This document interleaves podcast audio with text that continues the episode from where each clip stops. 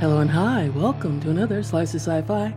I'm Summer Brooks, and my guest today is director Justin P. Lange, who is the, I'm going to say, agent provocateur behind a new gothic horror film called The Visitor, coming out October 7th from Epix. Uh, it'll be on demand and in theaters on the 7th, and then streaming through Epix, I think in December sometime. So you will all get to share in this little uh, quiet bit of uh, what's the word I'm looking for? Intensely purposeful misdirection and uh, just the the search for evil to embrace it with with uh, a blinding hot passion. So, hi, Justin. Hi. Thanks for having me.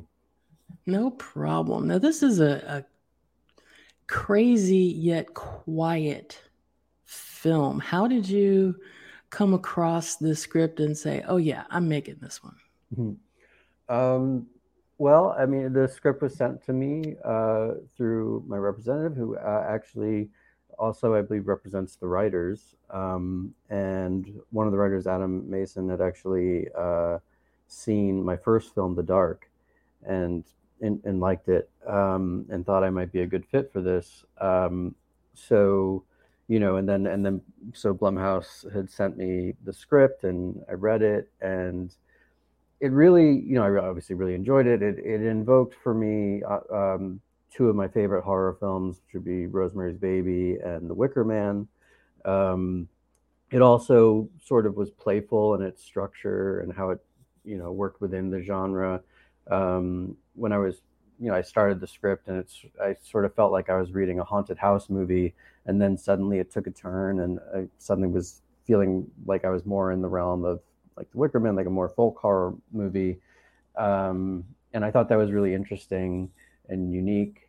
Um, and uh, and then it was dealing with themes, you know, of identity and family and um, you know, sort of how much control we have over who we become and things like that. And that is something that really spoke to me as well. So I felt like I could, you know, have a perspective and a voice on the on the film. And uh, so yeah, I, I ended up um, talking with Blumhouse and, and, and we felt like it was a good fit. And, and so we moved on from there, which was, which was great because, you know, as a horror filmmaker, it's uh, sort of a no brainer uh, when it comes to, if you get the opportunity to work with Blumhouse, that's quite, ex- quite exciting. House and uh, I think to some extent the Asylum are putting out just lots and lots and lots of content, and for the most part, they're fun. Mm-hmm. Uh, don't want to give too many uh, spoilers away, but Visitor is about a woman, Maya, who moves back to her childhood home with her new husband, Robert. And while exploring the old family homestead, he discovers a portrait that looks like him only mm-hmm. it's very, very old. And he begins this descent into madness, trying to figure out who this person is, why it looks like him, and uh, shenanigans ensue. and uh, the you said you got this, it was already written. Did you make any changes to it before going into production and filming? Uh, yeah. You know, there's um, in in general, you know, when when when because this well, I guess I shouldn't say. I mean, this is the first project that I directed that I didn't write. But even as a writer, I would assume, you know, as you go in, uh, there's going to be some changes that happen in that situation in that setup.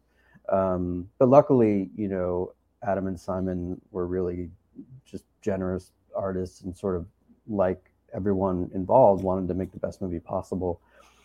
Um, so, you know, we're open. There was never any sort of issues or infighting or anything. It was just it was very much everybody was on board and trying to make the you know uh, the best film we could and um, so yeah in, in in general there were some some changes um, and even things that would happen just based on you know production challenges or based on um, uh, for instance there's a sequence later in the film uh, with a character named maxwell braun um, that in the script was was set in a different uh, location.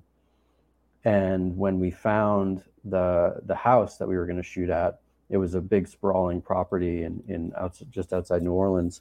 And um, it uh, we were taking a tour of the property and we found this one section of it that had these immense sort of really spooky uh, canopy of, of, of, old trees that just really evoked something for me. Um, and when I saw it and I just said, you know, I, I, I can't in good conscience make a movie on this property and not utilize these this this location.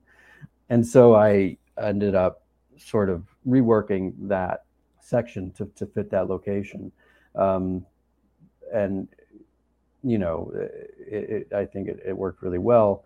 Um, and that's the kind of those, those, I feel like that's the exciting part of filmmaking is those moments of discovery. Like you have to be open to them. Um, and, uh, and yeah, but ultimately any changes or anything that happen are all, uh, in service of making the best movie possible. And also try you know the, the priority is to is to honor the original work and the writers and their and their vision of what they wanted to make. And so there's no sort of wholesale gigantic things. I mean this is all in the realm of what simon and adam had in mind. Mentioned that the the the film the, the the location was outside of new orleans talk about that town and that house. That house just had so much history, so much weight to it. And the town, even though the outside sets, scenery seemed open and inviting, all of the indoor shots seemed uh, claustrophobic. Mm. And that that added to the uh, that that on edge feeling you get as you know you watch Robert kind of lose his marbles and so to yeah. speak. Well, it's interesting. I mean, it's uh, the movie, uh, you know, and intentionally so is supposed to feel sort of rural and countryish in a way, but the, but you know, if you went to the locations we were, that that all had to be sort of constructed because it wasn't. We were pretty much either in New Orleans proper or, you know, within 20, 30 minutes outside, and which really isn't farmland, you know. Um, it's it's um, it's much more urban. Um, and, and also on top of that, um, we were, you know, we were picking our location specifically to that.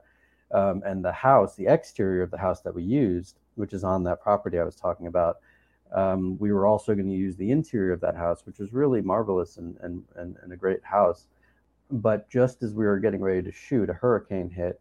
Um, this was about a year ago, and uh, and and that that house uh, had extensive damage inside so, to the point where we, it was not shootable uh, due to flooding. And so we were able to use the exterior of that house, but we ended up having to find a different house for the interior which we found in New Orleans proper. So all the interiors of the Maya and Robert house are are actually we're in New Orleans, um, which was a fun project for our sound team because there's constantly, you know, rail cars going outside uh, throughout the scenes, and we had to somehow, you know, dampen down the city-ish sounds of, of that uh, of that location to still make it feel in the middle of nowhere and uh, yeah, I mean, you know, we we shot in a in a barn that was actually more of like an event space out there, and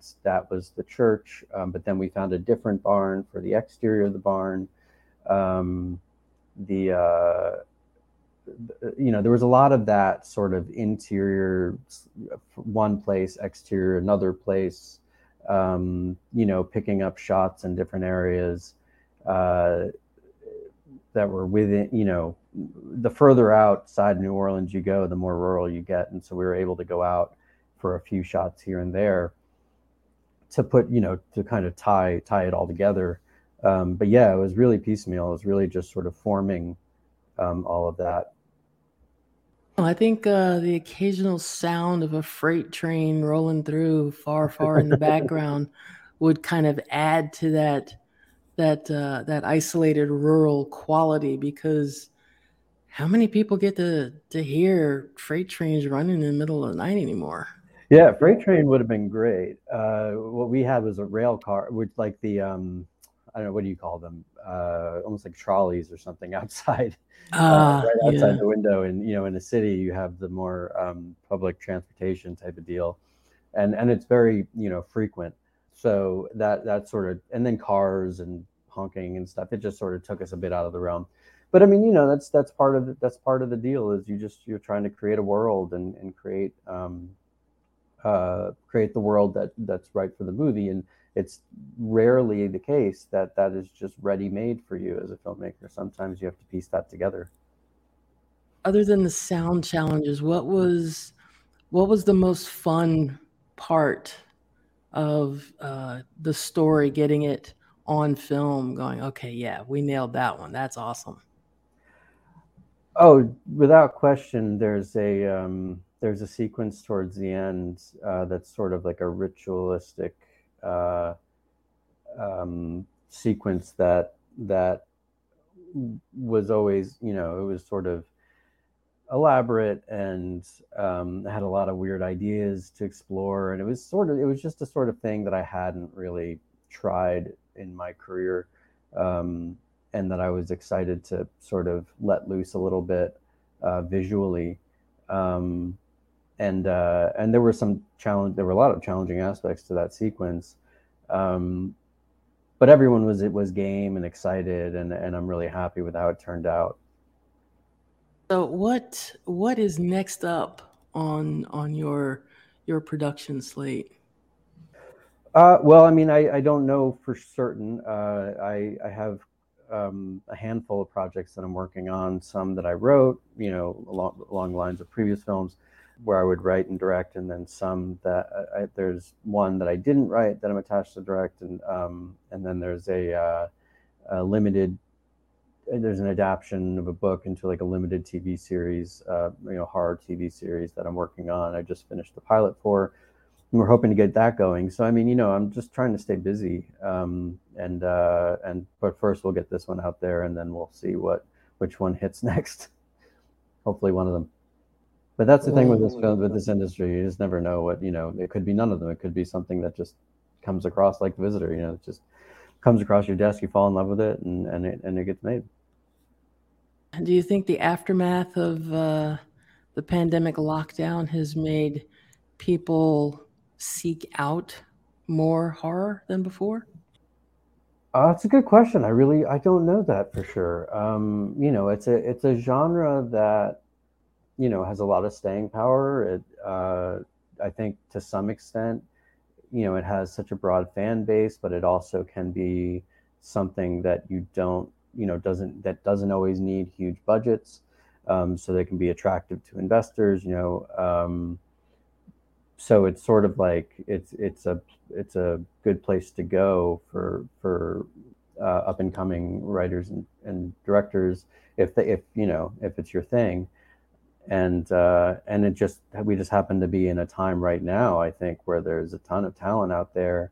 And um, the the genre is really in a in a boom you know it's just there's there's so much good stuff so much so much good work coming out each year uh, so it's sort of hard to ignore you know. I'm not sure if it has to do with the pandemic or if it's just you know the genre is strong and and it's and it supports uh, strong uh, filmmakers and artists. The Visitor on digital on demand on October 7th uh, from Epix and Blumhouse. Epix will be releasing it uh, December 2022. Thank you so much for your time today, Justin. Thank you for having me. It's nice to meet you. And we'll be back with more Slices of Sci Fi right after this.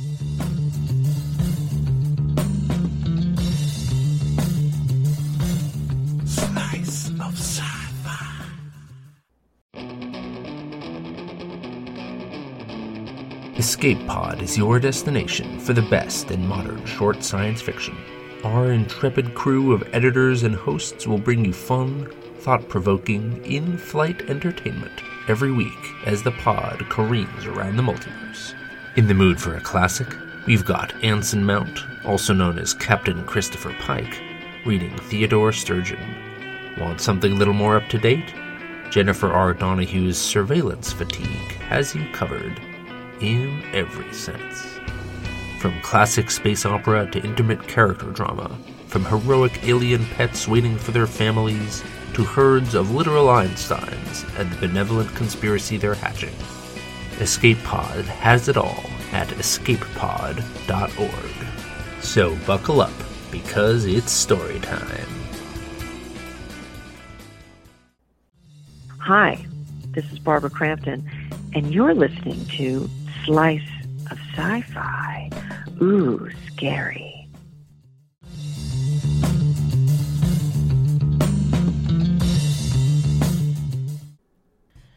And once again, the movie is The Visitor, out now, actually, from uh, Blumhouse and Epix and Paramount, and should be available on demand and on digital, and will be airing on Epix in December. Go check it out if you are a fan of gothic and psychological horror.